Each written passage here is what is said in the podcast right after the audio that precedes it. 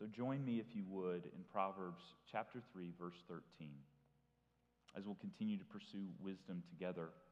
Uh, this section of Proverbs uh, asks us the question of value. What is it that we value the most, and how do we define those things that are of great value to us? One of the funnest experiences I remember having as a parent is two different times with two different little girls. We have gone through the process of what it takes for a little girl to have all of her dreams come true with the purchase of an American Girl doll. Those things are expensive, y'all.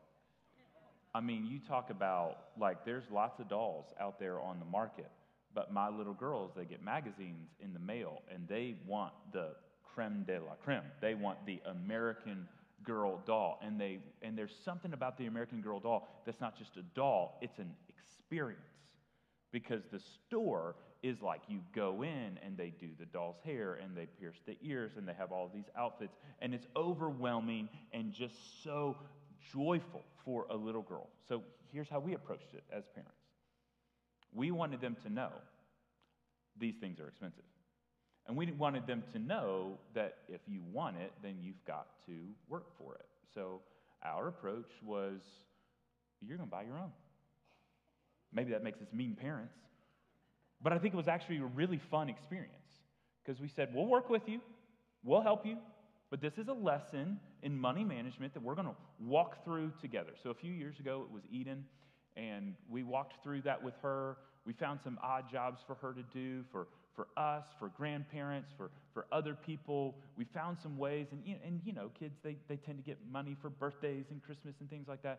So we're like, okay, you're not going to just spend it on candy. You're not going to just spend it at the dollar store on, you know, you have two dollars, so that means you're going to spend two dollars today. Like, we're going to talk about saving. We're going to learn how to do this. And so back when Eden was, uh, was getting her American Girl doll, we went down to Atlanta, went to the store, had the whole experience, and it was it was fun. And she was she felt like she had achieved something. And that doll was so much more valuable because she had worked for it and she had waited a long time for it. So for Eden, or for Karis, little girl number two, we did the same thing. We said, okay, this is what we did with Eden. Let's do it again. So then this year, we were able to, over um, winter break, we were able to go, and this time we went to Nashville, and go and get her her American Girl doll. And let me just say, do they value them as much as I want them to value them? No. Do they take as good a care of, of them as I want them to? No. But for little girls, they have learned that these things that are worth a lot of money, that they worked towards and they saved towards, they are so much more valuable because they worked for it. And so the question that we come to today is a question that, that any of us could look at in any category of life. What are those things, material possessions, or people, or opportunities? What's most important? What's most valuable to you? This is the question that Proverbs three brings to us. It causes us to reassess our whole value system of what is valuable and what is not valuable. And here's how value works.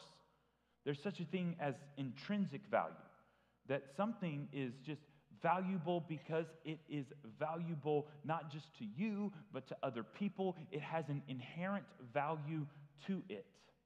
But then there are things that don't have significant intrinsic value, but have relative value, that they're specifically valuable to you and may not be valuable to another person.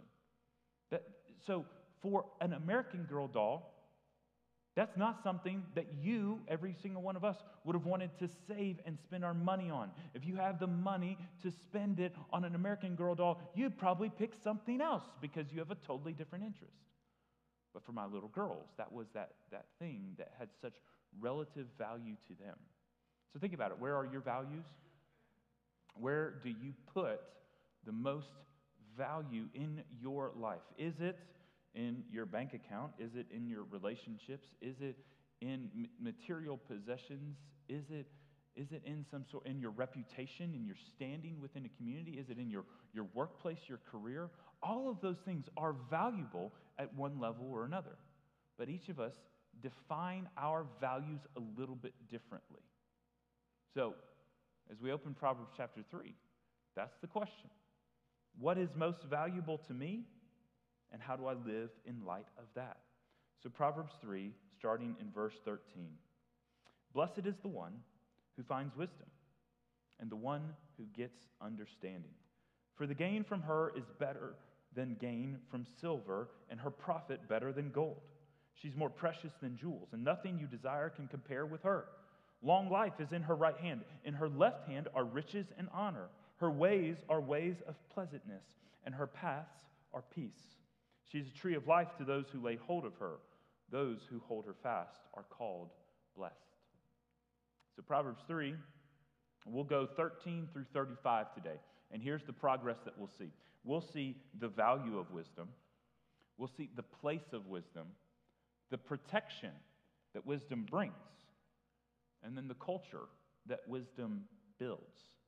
But all of this is built on this foundation of our value system, of what it is we value most. So let's look at Proverbs thirteen. Proverbs thirteen, verse, uh, or Proverbs three, verse thirteen, starts with this very clear statement. Blessed is the one who finds wisdom. There's a benefit to wisdom. There's a benefit to pursuing wisdom. Now, we, let's, let's back up and remind ourselves of how we are to understand wisdom. Wisdom is boldness in a life gone crazy, because we understand not just information, but we understand the application of information in a way that glorifies God. Wisdom is the path that God desires people to walk. Wisdom is a path that honors God. And wisdom is life that is intentional and not passive. And so many of us, we float our ways through life, or we float our, our way through life with passivity, just reacting to the challenges as they come without actively taking on the challenges. That's what wisdom does. Wisdom is active and not passive. Challenges inevitably come. Crises come, trauma comes, pain comes, and wisdom navigates that with boldness to seek out, how do I live in this crisis in a way that honors God? So today, wisdom pokes into our items of value, pokes into our wealth, pokes into how we define wealth and value. So look at verse fourteen. The gain from her, and wisdom is described in the feminine here as a her, the gain from her is better than gain from silver, and her profit is better than gold. Okay, so this is Solomon, the wise sage, speaking to his son, writing this sort of life handbook for his son, and encouraging his son to choose the lady wisdom over the lady folly. Both are described as feminine characters because a young man is choosing between two women. And in, as he's choosing between two women, he's choosing between two paths of life. Here's the, li- here's the path towards wisdom and the woman that represents it. And here's the path towards uh, folly, violence, evil, whatever. And here's the woman that represents that.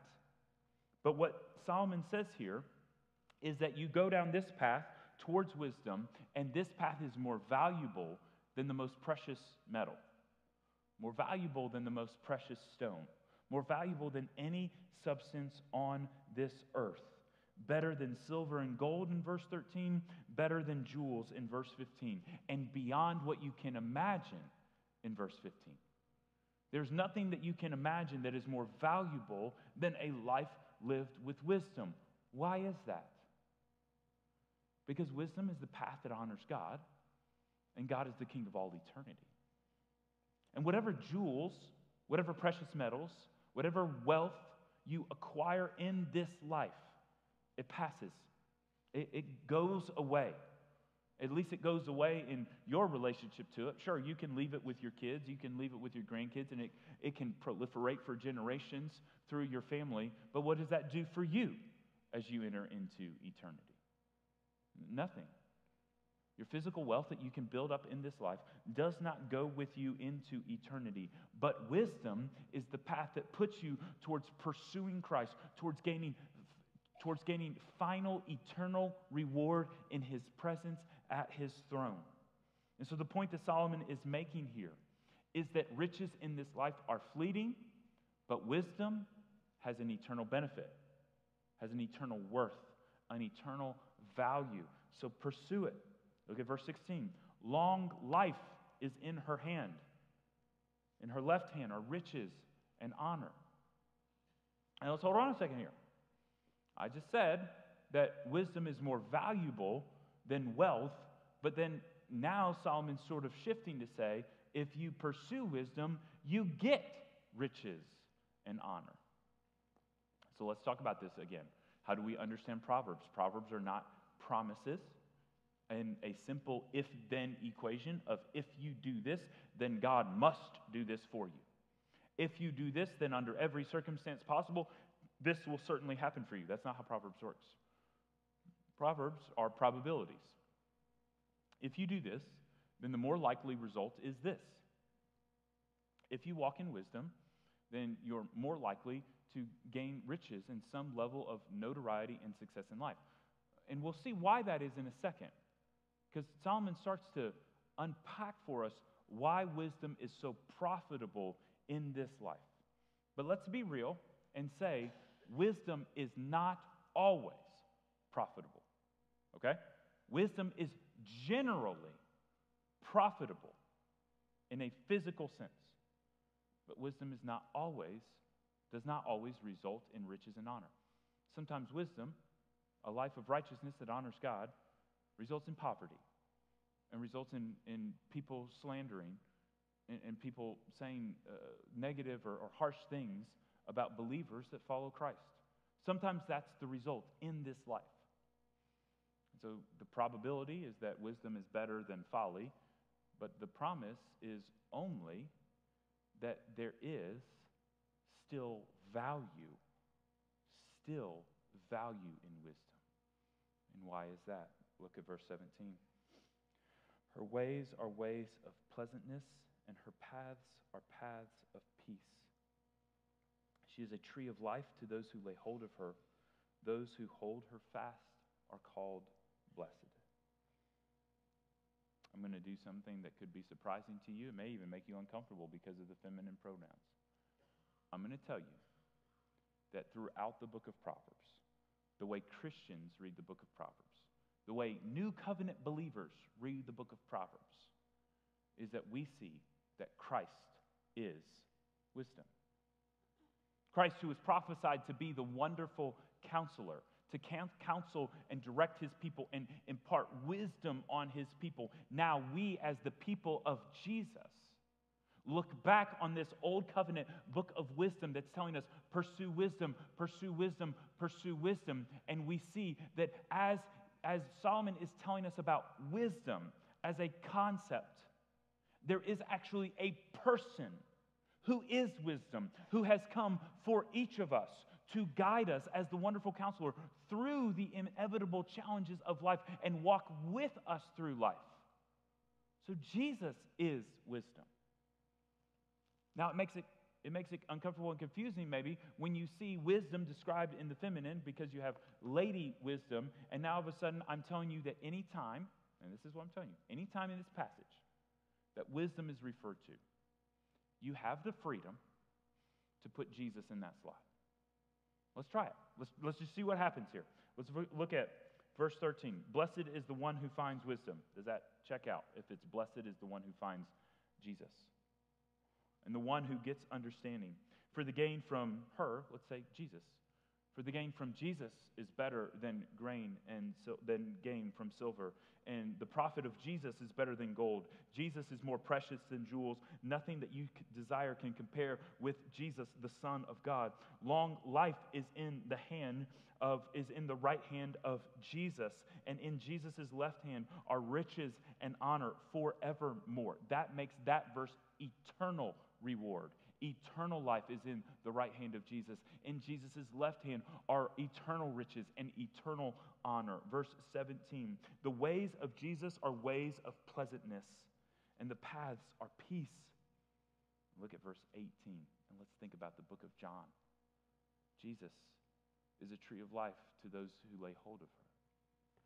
And those who hold Jesus fast are called blessed. Um, John says of Jesus, Jesus quoting to his disciples, "I am the vine, you are the branches. Remain in me, and I'll remain in you."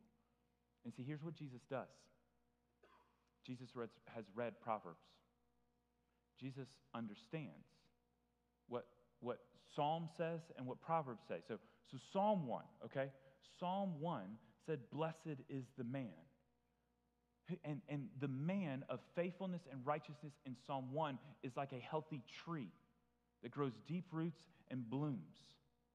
Jesus is that man who is blessed, who is a tree of life for others. In Proverbs three, wisdom as a tree of life, that's Jesus, the vine and branches imagery that John portrays Jesus saying right as he's going towards the cross in one of his last uh, conversations with the disciple, as he talks about remain in me, I remain in you, stay connected into the vine because there is no life outside of the vine. So he is taking that image of wisdom that was used in Proverbs, and he's claiming it of himself to say, Solomon told you that there's life in the tree of wisdom. I'm going to tell you there's life in me, and I'm going to tell you that I am the tree of wisdom. I am the source of life. So Jesus is the wisdom of this passage. Don't let it be too confusing that because of Solomon uh, asking his young man, his son, to pursue either one woman or another, don't be confused by the feminine pronouns. We can recognize that there is a lady wisdom in Proverbs three, and Jesus is the fulfillment of the ultimate wisdom that we are looking for. And so now, all of a sudden, we see that Jesus came to give life and life more abundantly. And wisdom leads to that deeper life. A life with more meaning, a life with more intentionality, a life with more joy, a life with more hope, a life with more life. Jesus says, I've come to bring life and bring it abundantly. Look at, as we talk about value, look at, look at verse seventeen. The ways of wisdom are pleasantness. The paths of wisdom are peace. Is that true of physical, valuable wealth in this life? I don't really think so. The more money you have, do you really have more pleasantness? Or do you just have more anxiety? The more physical wealth you have, does that create paths of peace? Maybe it brings great physical benefits. But those that start to accumulate wealth in this life find it difficult at times to really achieve paths of peace and pleasantness and rest. Why? Because the more money you have, the more you have to worry about things like interest rates and return on investment and track how the economy's doing. And, and you're, you're constantly thinking about this wealth that you have built up. And is it safe? Have I done enough? Have I stored up enough? Am I being wise in my investments? Am I being irresponsible in my investments? Physical wealth doesn't necessarily lead to pleasantness and peace. Physical wealth leads to a lot of worrying about protecting that physical wealth. A lot of worrying about what am I going to do if my lifestyle has to change because I lose a portion of that physical wealth. That's what makes the life of Jesus so much more valuable, because Jesus is the greatest value, the source of life, and Jesus brings eternal riches and constant connection to the source of life. Jesus is the tree of life through which we can grow and, and, and grow in wisdom, knowledge, and just life.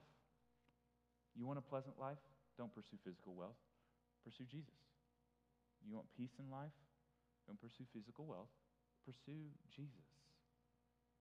We know we need to be responsible with our physical wealth. We know we need to use it wisely. We need to steward. What I told you um, today was that we have a great, we, it is valuable to us as parents that we teach our children how to manage money and how to see money as a tool and not an idol. How to see money as, as a possession that can be used in both positive ways and negative ways, and they need to know how to manage it wisely. And another quick story. I uh, walked in this morning, and um, Eden pulls out her purse. Eden's ten. She pulls out her purse, pulls an envelope out of her purse, and she goes and she just starts putting money in the offering box. Nobody, I mean, she didn't talk to anybody. I didn't know what she was doing. I was like, hey, well, what did you put in there? And she's like, well, I, you know, I made some money, and she's been doing some jobs for people. She made some money, and she said, so I gave a portion of it back to Jesus, which is what, you know, listen, I take no credit for that. Don't say all to me. Um, that's all Jess. Like that, that is what that is what Jess does in investing in our children to train them how to steward money and use money wisely. But think about that. Think about how simple it is in that situation for, for Eden to learn, you know what? Physical wealth is just this thing that happens, and it's a means to an end. And when I get money, I keep ninety of it, and I give ten percent to the church so that Jesus can use it how he uses it. And and then I get to, to spend the ninety. And it's really, really simple. But more money, more complications, right? And and that's where it, it sounds alluring. It sounds alluring to have, have that access to greater wealth, to buy your own stuff. But the pleasantness and peace never really comes. It always just takes a little bit more to bring satisfaction. And that little bit more never brings you to a real place of pleasantness and peace. That's only found in the value of wisdom, the person of Jesus. But let's look into, now part two of this, in, in um, the next section, verse nineteen and following, we'll see the place of wisdom. So here's the here's the question.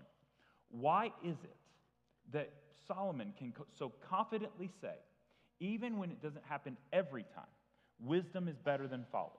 Why is it that he is so confident that there is a way to life that is better than another way? It is because of the place of wisdom built into the very fabric of creation. That's what he says. Verse nineteen, the Lord by wisdom founded the earth. By understanding, he established the heavens. By his knowledge, the deeps broke open, and the clouds dropped down the dew. My son, do not lose sight of these. Keep sound wisdom and discretion, and they will be life for your soul and adornment for your neck.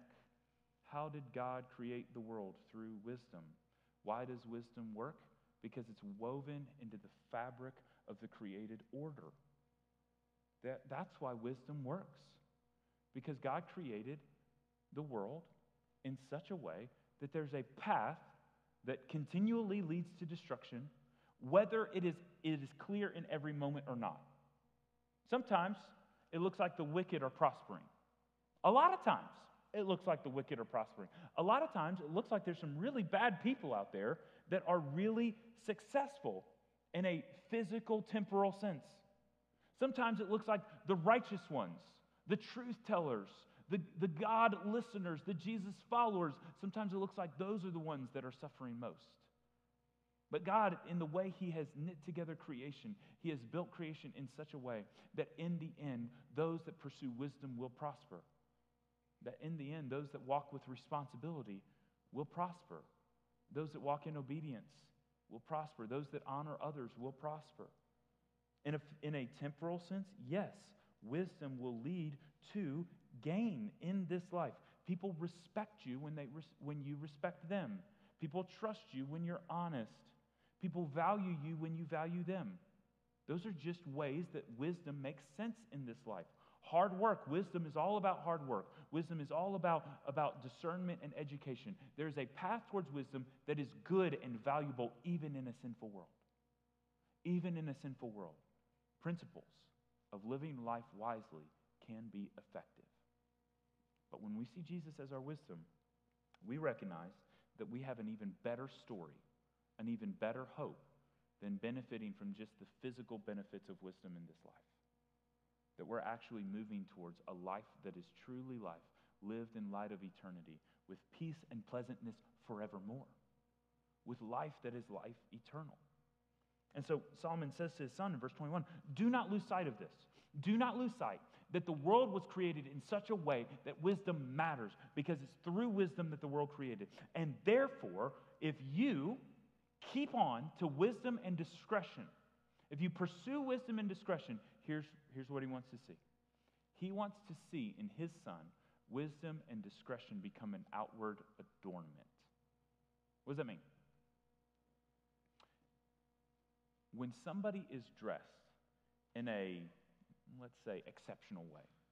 Exceptional is the nice word. Let's say a weird and extravagant way, okay? Let's say there is somebody that is just wearing something loud, something noticeable. You notice it not just when you're right in front of them, but you notice it from a long way off.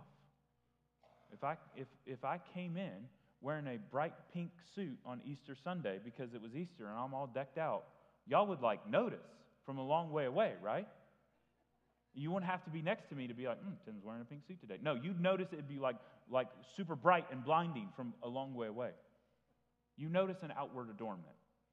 Here's that picture that Solomon's giving us. He wants his son to be so known for living a life of wisdom and discretion that it becomes like an outward adornment, that it can be seen from far off, that it can be seen. You don't have to be right next to that person to see that person is living a life of wisdom. He wants his reputation to be established by wisdom. That's what verse twenty-two means, that wisdom and discretion will be life for your soul and adornment for your neck, life and life eternal, and an outward adornment that everybody sees and notices. The New Testament tells us to put on Christ, to clothe ourselves in Christ, and to clothe ourselves in the love that he brings. So we clothe ourselves with wisdom. We clothe ourselves with Jesus. We want people who are even far from us, who do not know us well, who only know us a little bit, who only maybe know us by, by reputation, to see the love of Christ in us. That's the goal. But then wisdom also creates for us a protection. Uh, verse twenty-three. Then you will walk on your way securely. Your foot will not stumble. If you lie down, you will not be afraid. When you lie down, your sleep will be sweet. Do not be afraid of sudden terror or of the ruin of the wicked when it comes. For the Lord will be your confidence and keep your foot from being caught. A number of years ago, um, probably eight, nine years ago now, I can't even remember, um, I had the privilege of going with a group of people to Israel.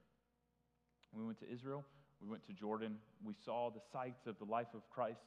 We saw Petra, this ancient uh, city built into the mountains in, in Jordan. We saw amazing things. We saw the Sea of Galilee. We saw the Jordan River. We saw Jerusalem.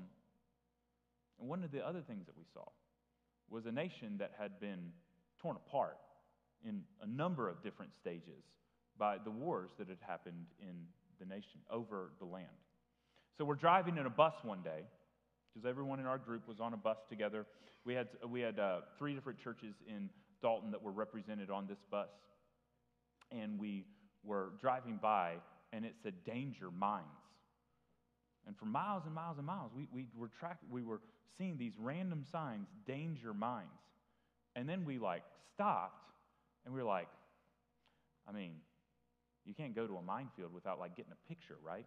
Now, we're not going to walk into the minefield, but it was kind of cool to be like, man, this is like, it was sobering, okay? Because it was it was like when you're when you're uh, climbing, rock climbing, mountain, there's something about the adrenaline rush of being on the edge and feeling like there's great risk in the height that I'm at at this point. Stepping up to the edge of a minefield was like, man, this is cool. It is sobering. Think of the power buried in the ground here. Think of what, what may have happened here. But also it's, it's really scary. It's really disheartening to see the great violence of a place like that. We didn't walk through the minefield, guys. But we took pictures of the minefield. We sat on the edge and we looked at the fence and we got pictures with the sign that said "Danger Minefield." And what What Solomon is t- telling us about wisdom is you can walk through that minefield in confidence with wisdom. Your walk on your way, you will walk on your way securely. Your foot will not stumble. If you're, if you're on the edge of a cliff, if you're walking through a minefield, your foot will not stumble. You can lie down and not be afraid. you can lie down and your sleep will be sweet. See, here's the thing about wisdom. It's, it's valuable. It's more valuable than any earthly possession, any earthly wealth. It, it, it's also woven into the fabric of creation. That's the place of wisdom, part two of our study today. Part three of our study today is wisdom is also a source of great protection. It's just better to live a life of wisdom. When the wicked, when the wicked are prospering around you, and when it looks like they've won the day, we don't play their games. We don't stoop to their levels. We don't become angry and mischievous and and um, dishonest in our dealings. We let the wicked prosper in this life. And we tell the truth. We expose it when we can. We expose it. We stand for justice, for sure. But sometimes we watch the wicked prosper and we recognize there's nothing we can do about it. And they're in God's hands. And let that sinful person prosper, because I know that the safest path for me in this life is the path of protection, of wisdom, and following Jesus. But then verse twenty-seven, we go on. Verse twenty-seven brings us to this point of wisdom builds a certain culture, and it's not the culture of the world. Verse twenty-seven, there's a lot of do nots in a row here, five in five verses.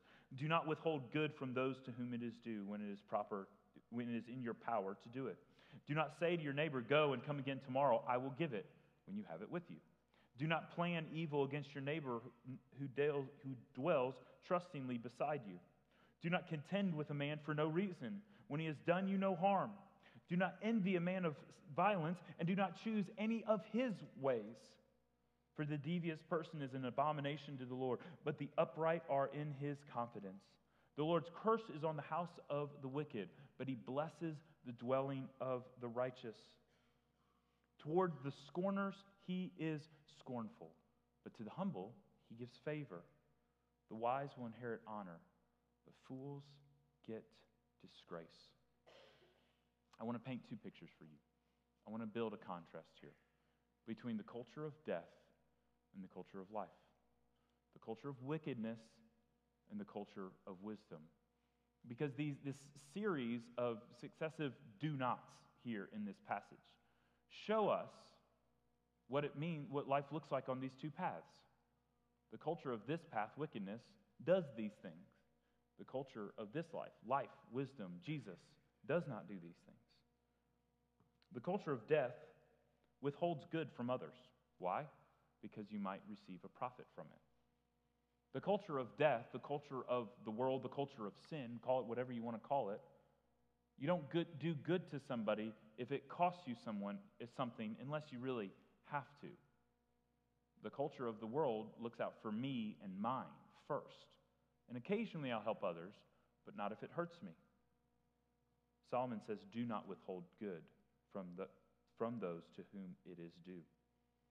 The culture of death says, I'll pay it when I have it. Verse twenty-eight, don't say to your neighbor, go and again and come again tomorrow. I'll repay you back tomorrow. I know I owe you something today. I'll pay it back tomorrow. That's what the culture of death does. It puts off the payments. It puts off paying your debts until it's due. Uh, verse twenty-nine, the culture of death plans evil against others. Why? Again, for personal gain. That's the culture of the world.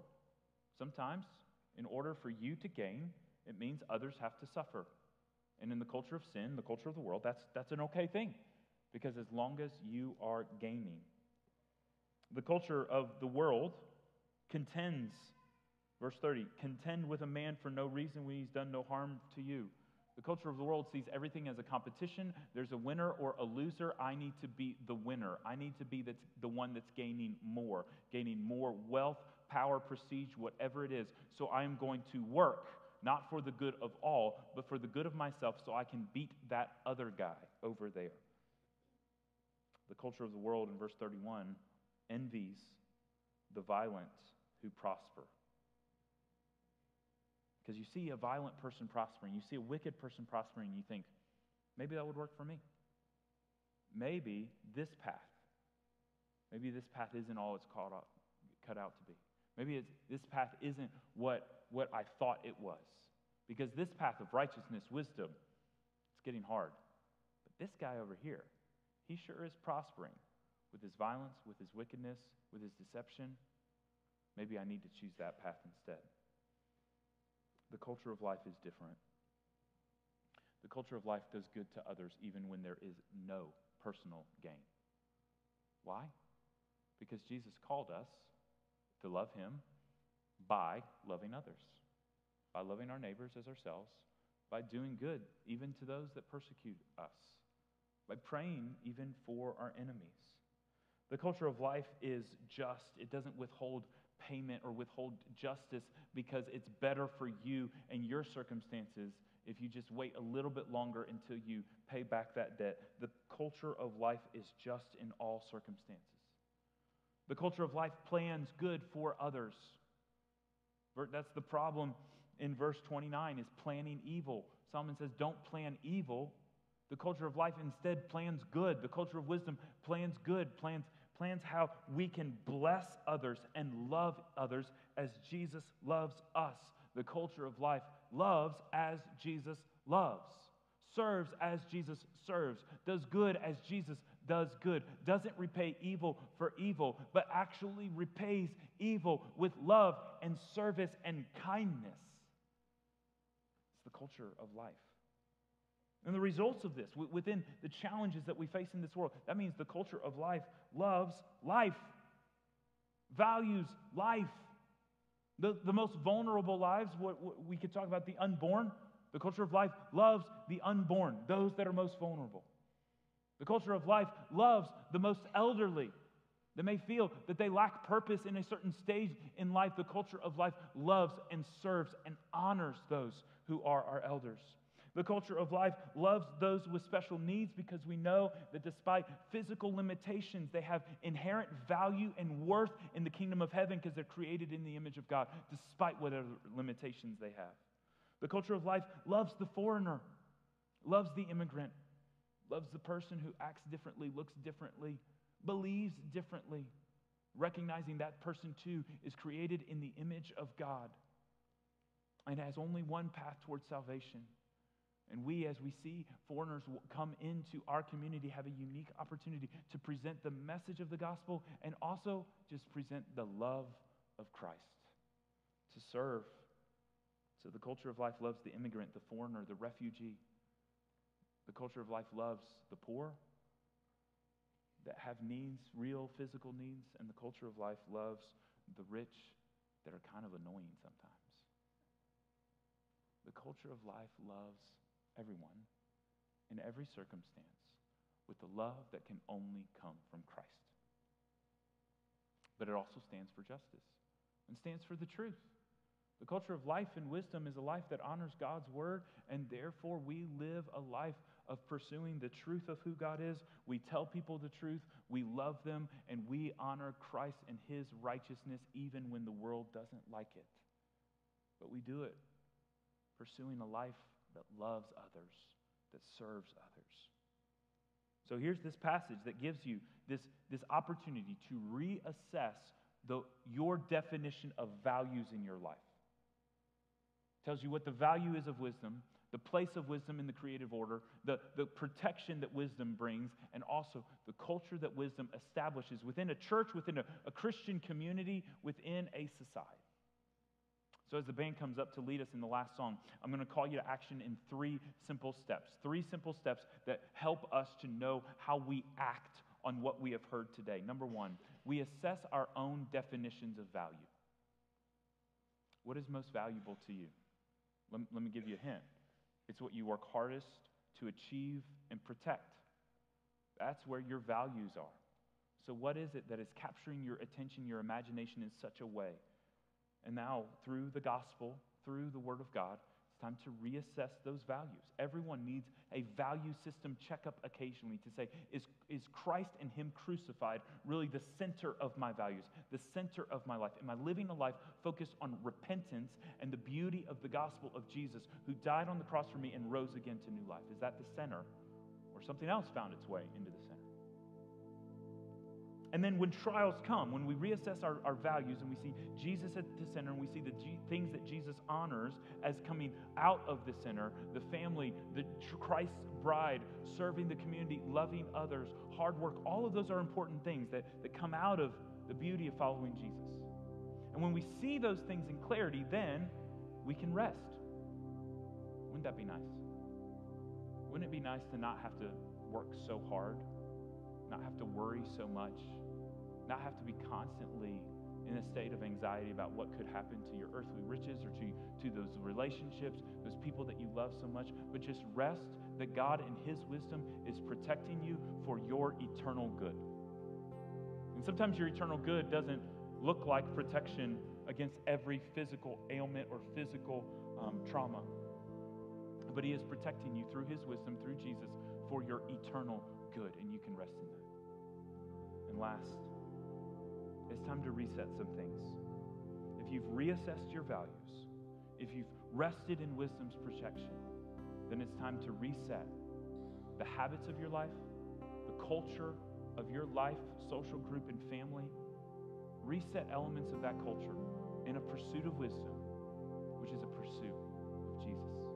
So let's stand. Let's worship a risen Savior together.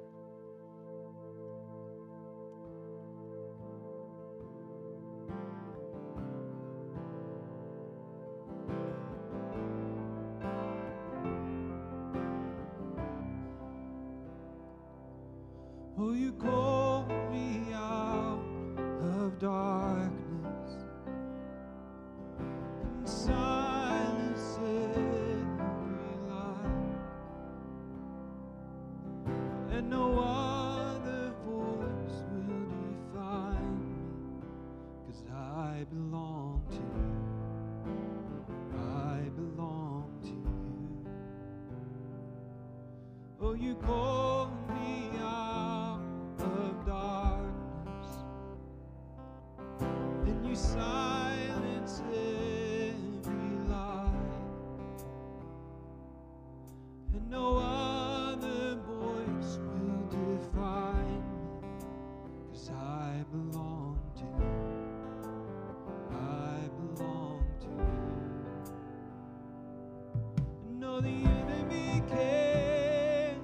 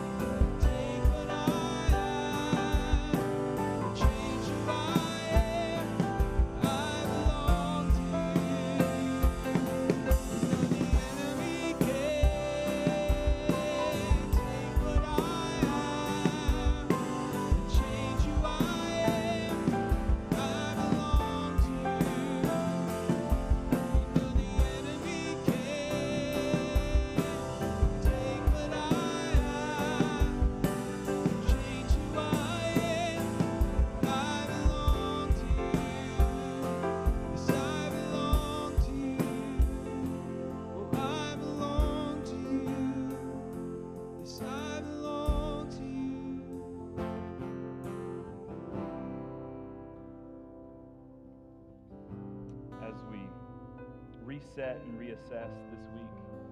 Try to pattern our lives around God's wisdom, the culture that that builds within us, within his body.